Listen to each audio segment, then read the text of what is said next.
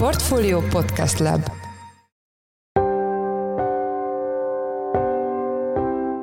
Mindenkit üdvözlünk, ez a Portfolio Checklist július 27-én. A mai műsor első részében az új magyar prémium állampapír kondícióival foglalkozunk ez a gyakorlatilag legnagyobb úgymond kockázata ennek a papírnak, és gyakorlatilag minden más lakosságán papírnak is, hogy milyen visszaváltási árfolyamon veszi majd a, vagy visszatűnik ugye a forgalmazó.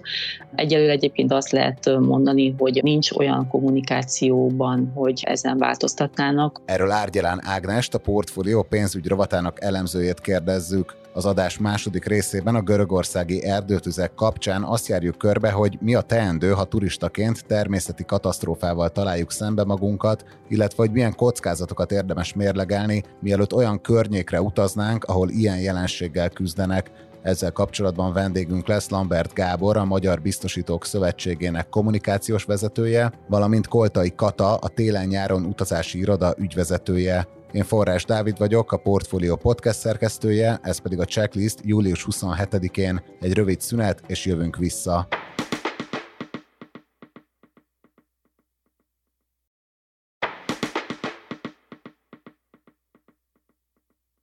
Szerdán jelentős mértékben megváltoztak a prémium magyar állampapír, vagy népszerűbb névén a PMAP feltételei a témával kapcsolatban. Itt van velünk Árgyalán Ágnes, a portfólió pénzügy rovatának elemzője. Szia, üdvözöllek a műsorban. Szia, én is üdvözöllek, és a hallgatókat is. Kezdjük ott, hogy ugye megváltozott a PMAP-nak a kamatprémium, a futamideje és a kamatfizetés dátuma is. Ez mit jelent a vásárlók szempontjából, vagy a befektetők szempontjából? Ugye ez ilyenkor mindig úgy szokott kinézni, hogy nem a már meglévő PMAP-ot változtatják, hanem ugye ilyenkor egy új sorozatot fognak a, a piacra dobni, ez a 2033 per I nevet fogja viselni, és ugye ennek lesznek sokban másabbak a tulajdonságai, mint amit ugye eddig láthattunk hogy ugye te is említetted, változni fog a futamidő, mert ugye eddig 5 és 8 éves konstrukciókat találkozhattunk a, a PMAP kapcsán, most az új papír, ez pedig közel 10 éves futamidővel fog bírni, és ami még fontos, ugye, hogy a prémium mértéke is változni fog, ugye a prémium az az, amit a kamatbázis fölött fizet ugye a papír, ez eddig a 8 éves konstrukciónál ugye 1% volt, és most ezt 0,25% ra fogják csökkenteni. És ez a két változás az, ami talán a leginkább fontos és kiemelendő. Ugye az, hogy csökken a kamatprémium, az viszonylag egyértelmű, hogy egy olcsó finanszírozási formát szeretne az állam magának biztosítani, de mi lehet a célja a futamidő kitolásának? Hát ugye ők azzal érvelnek, hogy az látszik a számokból, hogy a, a magyar megtakarítók egyre inkább a hosszabb futamidejű papírokat veszik. Hát nyilván ez hogy mondjuk, egy kicsit nyilvánvaló, hiszen a prémium papírok esetében is egyre inkább ugye eltudnak ezek a futamidők hosszabb irányba, és nyilván a, a kamat prémiumokat, nem minden egyéb kamatokat figyelembe véve nem is éri meg igazán már rövid papír fenni, hiszen a hosszabb papírokkal sokkal magasabb hozamot lehet elérni azon az időtávon, amivel egyébként rövid papírra tudná ugye elérni. De az, hogy kitolják ezt a futamidőt, nyilván ugye az a cél, cél, hogy minél inkább hosszabb megtakarításra ösztönözzék ugye a, a lakosságot, és nyilván ez azt jelenti, hogy minél hosszabb legyen a befektetőjüknek a, megtakarítási időszaka, tehát stabilabb legyen a finanszírozási bázisa az államnak gyakorlatilag ezt lehet szerintem itt kiolvasni ebből. Igen, ugye ezzel kapcsolatosan a következő kérdésem, hogy a PMAP-ot azt nagyon sokan használják egy gyakorlatilag ilyen látra szóló betétként, hogyha ugye legalább egy hónapig bent van a, a befektetők pénze PMAP-ban, akkor már az egyszázalékos visszaváltási költséget azt ki is termeli, és ebből a szempontból kockázatosabb lett ez az állampapír, ugye abból a szempontból, hogy ha, ha megváltoztatják a visszavásárlási rátát, akkor ugye még később jutnak jutnak a befektetők a pénzükhöz. Igen, ez egy mindig, ez a gyakorlatilag legnagyobb úgymond kockázata ennek a papírnak, és gyakorlatilag minden más lakosságán papírnak is, hogy milyen visszaváltási árfolyamon veszi majd a, vagy visszatűnik ugye a forgalmazó. Egyelőre egyébként azt lehet mondani, hogy nincs olyan kommunikációban, hogy ezen változtatnának, a következő egy-két évben biztosan nem, és nyilván ez egy elég érzékeny téma, hiszen hogyha a visszaváltási árfolyam változna, azért az sokakban megrendítheti a bizalmat ugye az állammal szemben, nem biztos, hogy ezen az úton fognak ugye változtatni, nem hiába van az, hogy inkább a prémiumot csökkentik, és ugye így próbálnak valamennyivel csökkenteni a kamat terhen és a kamat kiadásokon. És ugye, ahogy te is mondtad, az, hogy hosszabb futamidejű egy papír, meg azt vásárolják az emberek, az nem azt jelenti, hogy addig is tartják, hiszen tényleg az van, hogy, hogy a prémium állapapír olyan magas kamatot tud adni már rövid távra is, hogy sokan valóban akár ilyen rövid távú befektetésként használják. Ugye változik a, a PMAP-nak a, a kamatfizetési dátuma is, ez azt jelenti, hogy már korábban fognak tudni hozzáférni a befektetők ahhoz a hozamhoz, aminek az alapja az idei valószínűleg rekordmagasra várt átlagos infláció lesz? Így van, ugye most fog augusztusban indulni majd az új sorozat, de ennek a kamatfizetése az már januárban esedékes lesz, és ugye ez jóval korábban van, mint a, a most vásárolható például 8 éves PIMAP, ami ugye május végén fizet, és ugye mindig május végén árazódik át.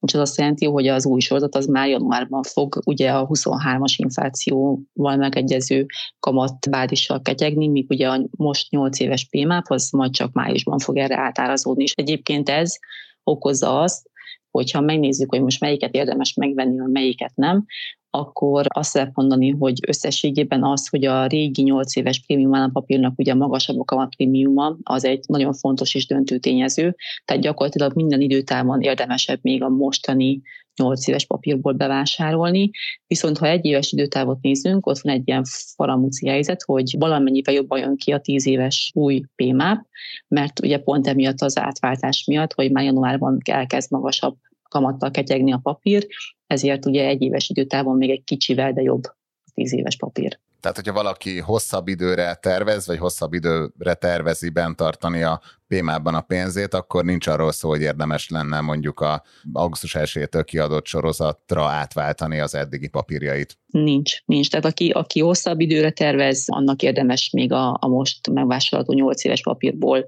betáraznia, mert a, a 1%-os kamatprémium az nagyon sokat dob alatba. Csütörtök reggel kijött egy nagyobb elemzésed a magyar megtakarítási piacról. Itt mit mutatnak a trendek? Sikerült-e a tavaly óta megújított lakossági állampapír palettának megállítania az állomány olvadását? Valamennyire sikerült, egyébként a most június végi számok azt mutatják, hogy nőtt is újra 9000 milliárd forint fölé nőtt a lakossági állampapíroknak az állománya. Ez mindenképpen egy pozitív hír, hiszen ugye tavaly óta azt lehet látni, hogy folyamatosan csökkent az állomány, és most úgy tűnik, hogy ez valamennyire megfordult. Nyilván a legkeresettebb papír az, az a prémium magyar állampapír, és ugye ennek köszönhető az, hogy sikerült ezt a trendet megfordítani. Nagyon szépen köszönjük az elemzésedet, természetesen a cikkeidet, amik a témában jelentek meg tegnap meg ma, azt linkeljük az epizódjegyzetekbe. Az elmúlt percekben Árgyalán Ágnes a portfólió pénzügyi rovatának elemzője volt a checklist vendége. Köszönjük szépen, hogy a rendelkezésünkre álltál. Én is köszönöm, sziasztok!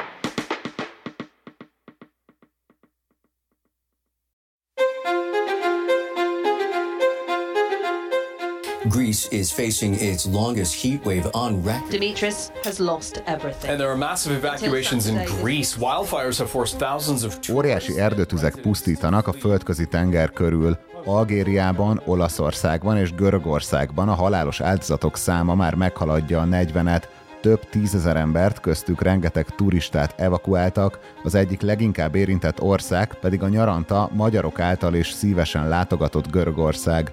A tüzek kialakulásához hozzájárult az Európa déli részét továbbra is sújtó iszonyatos hőhullám, a klímaváltozás, de gyújtogatásokról is érkeztek hírek, a tüzek oltása pedig nehezen megy, a már említett hőségen túl az erős szelek is nehezítik a lángok megfékezését. A checklist ezen részében most azokra a kérdésekre keressük a választ, hogy mi a teendő, ha turistaként természeti katasztrófával találjuk magunkat szemben, illetve hogy milyen kockázatokat érdemes mérlegelni, mielőtt olyan környékre utazunk, ahol ilyen jelenséggel küzdenek. Én azt hiszem, hogy itt leginkább az asszisztencia szolgáltatás jöhet szóba, amikor is a vízhelyzetben 24 órán belül fel tudják venni a biztosítóval a kapcsolatot, 24 óra bármelyikében, és a biztosító segít eligazítani, hogy kihez lehet fordulni, kivel kell felvenni a kapcsolatot ilyen esetekben. Leginkább erre lehet számítani. Ő Lambert Gábor, a Magyar Biztosítók Szövetségének kommunikációs vezetője, A szakembert arra kértük, hogy vázoljon fel egy alapesetet, hogy milyen szolgáltatásokra lehetünk jogosultak az utasbiztosítónktól, amikor a görögországihoz hasonló helyzetben találjuk magunkat. Ettől persze az egyes szolgáltatók különböző biztosításai eltérhetnek. Amennyiben az utas külföldön, mondjuk itt a rodoszi események kapcsán megsérült, akkor a betegség, illetve a baleset biztosítási részét lehet igénybe venni. Amennyiben azonban csak az a helyzet, hogy sikerül kimenekíteni szerencsésen, és az elmaradt élményekért, a szállásszolgáltatásokért szeretne kárpótlást, benne van minden helyzetben, minden esetben, hogy az utasbiztosítások természeti katasztrófák, illetve terrortámadásokkal szemben nem nyújtanak fedezetet, ezek az úgynevezett iszmajor helyzetek. Podgyászkár, illetve a betegség baleset biztosítás eleme az, az továbbra is él. Tehát, hogyha a kórházba kerül az utas, akkor annak a költségét fedezi a biztosítás. Mindenképpen érdemes eh, körülnézni a biztosítási piacon, hiszen az egyes társaságok folyamatosan fejlesztik a termékeiket, így könnyen elképzelhető, hogy kínálnak olyan magasabb kategóriájú biztosítási, utasbiztosítási terméket is, amelyek adott esetben a rendkívüli hazautazás igazolt költségeit egy meghatározott összeghatárig fedezik. Egyre fontosabbá válik az, hogy tisztában legyünk a szolgáltatásunk valós természetével, illetve azzal, hogy pontosan mire is kínál az adott biztosítónak az adott terméke fedezetet. A helyzet viszont nagyon más, amikor Storno biztosításról van szó. Itt a szakember elmondta, ilyen esetekben a biztosító általános szabály szerint nem térít, mivel az elutazást nem az utas valamilyen problémája akadályozta. Hát valóban analógiaként a Covid-ot tudnám idézni, a Covid helyzetet tudnám idézni. Önmagában a Covid-tól való félelem az nem minősíthető biztosítási események. Hát ha valaki azért nem akart külföldre utazni, mert félt attól, hogy az adott régióban Covid lesz, akkor sajnos a biztosító a biztosítással nem tudott szolgáltatni. Itt most eh, lényegében ugyanaz a, a, a helyzet, hiszen a sztornó biztosítás mindig az ügyfélnek a személyes problémáihoz kötődik, tehát hogyha megbetegszik utazás előtt például, vagy olyan halaszthatatlan bírósági egyéb ügye van, ami miatt itthon kell maradnia, akkor tud a biztosítást teljesíteni. Az, hogy a fogadóhelyen valamilyen természeti katasztrófa van, ez ugyanúgy nem minősül biztosítási eseménynek. Ilyen helyzetekben pedig arra sem érdemes appellálni, hogy inkább elutazunk, mert ha gond van, akkor a biztosító majd úgy is hazahoz minket. Ha ugyanis a külügyminisztérium konzuli szolgálatánál utazásra nem javasolt kategóriába került az a térség, ahova utaznánk, akkor főszabály szerint ott nem leszünk jogosultak biztosítási szolgáltatásra sem. Ez egy általános szabály, tehát azokban a térségekben, amelyik térségek felkerülnek a külügyminisztérium konzuli szolgáltatásának a honlapjára, ott a biztosító nem tud teljesíteni. Tehát ott ez kizárásnak minősül a biztosítói szolgáltatások teljesítése alól. Ezekben a térségekben a biztosító nem tudja ellátni a vállalat szerződéses kötelezettségeit, és ezt minden szerződéskötéskor azért érdemes figyelemben venni, hogy ezek az országok, illetve ezek a térségek mindenképpen kizárásnak minősülnek, tehát nem, nem várhattak ott biztosítói szolgáltatást.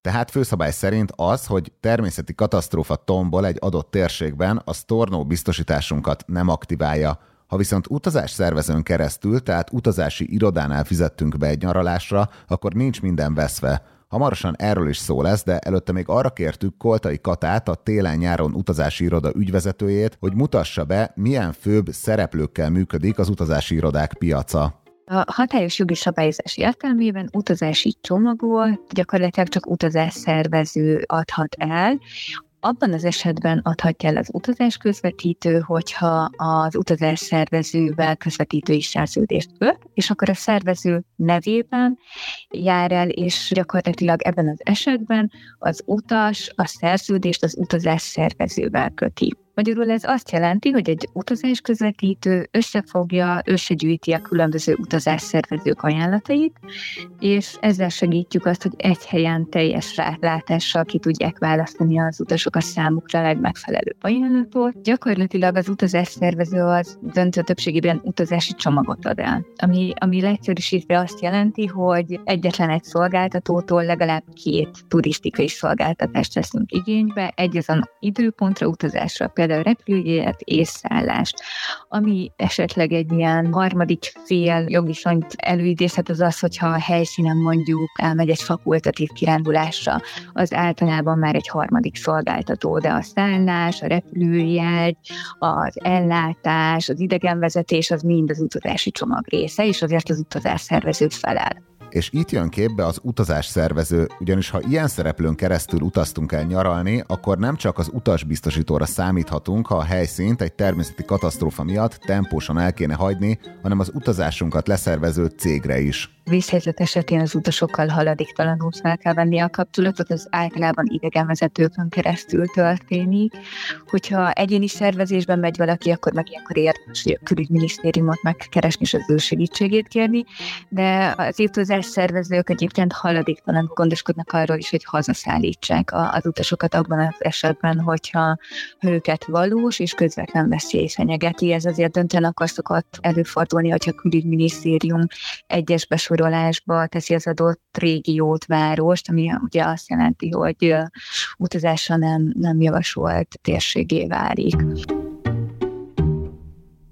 Most pedig térjünk vissza arra az esetre, hogy mi történik, hogyha korábban befizettünk egy adott utat, de a térség közben utazásra nem javasolt területek közé került a külügyminisztérium konzuli szolgálatánál. Ebben az esetben ugyanis nem bukjuk el a pénzünket abban az esetben, hogyha az egyes besorolású az úti cél, ahova utazott volna, akkor az utazó az utazási csomag ellenértékeként befizetett teljes díjra jogosult. Ezt 14 napon belül szokta általában visszafizetni a, az utazás szervező iroda, vagy hogyha ugye rajtunk keresztül egy utazás közvetítőn keresztül történt a foglalás, akkor pedig mi az utasoknak. Fontos hangsúlyozni, hogy csak abban az esetben, hogyha ez az egyes besorolás, kettes vagy hármas besorolás esetén nem tehát ott, ott gyakorlatilag érvényben marad az utazási szerződés, és mindenki az adott kötvérnek megfelelő kötvésávként lemondani az utazást, és viseli az ezzel járó költséget.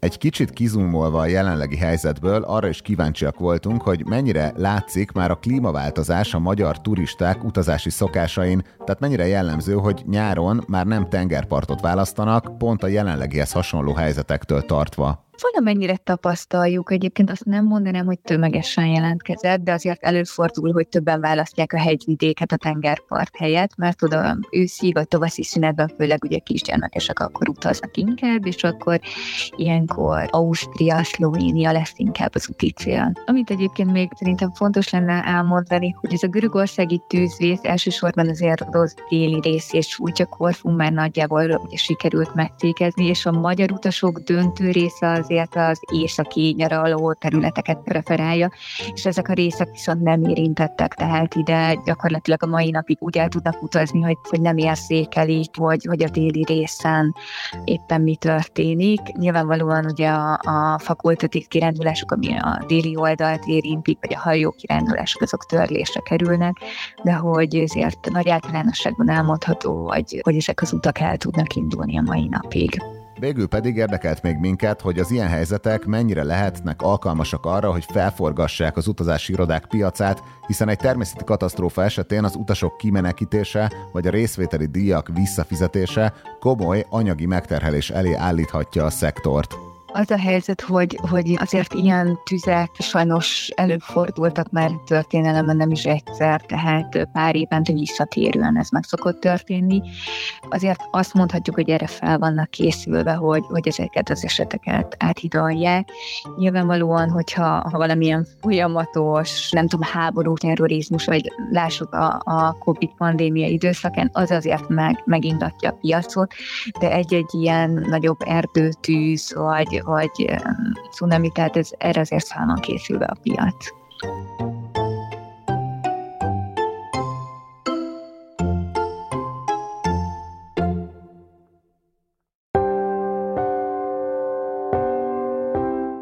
Ez volt már a Checklist, a Portfolio munkanapokon megjelenő podcastje. Ha tetszett az adás, iratkozz fel a Checklist podcast csatornájára bárhol, ahol podcasteket hallgatsz a mobilodon. A mai adás elkészítésében részt vett Bánhidi Bálint, a szerkesztő pedig én Forrás Dávid voltam. Új adással holnap, azaz pénteken jelentkezünk, addig is minden jót kívánunk, sziasztok!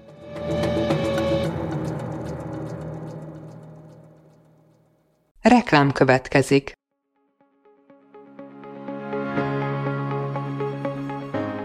Raúl Müller Lajos vagyok, az Agrárszektor főszerkesztője. Májusban két tematikus konferenciát is rendezünk Kecskeméten az agrofood szektor szereplőinek. A május 22-én tartandó Portfolio Agrofood 2024 konferencia az élelmiszeripari vállalkozások, beszállítóik, a szolgáltató cégek és a kereskedők számára nyújt egyedi betekintést az aktuális trendekbe. A május 23-án megrendezendő Agrofuture konferencia pedig egyedülálló módon tematikus formában foglalja össze a hazai agrárgazdaság fenntarthatósági követelményeit és innovációs lehetőségeit. Jöjjön elő is, részletek és jegyek a portfolio.hu per rendezvények oldalon.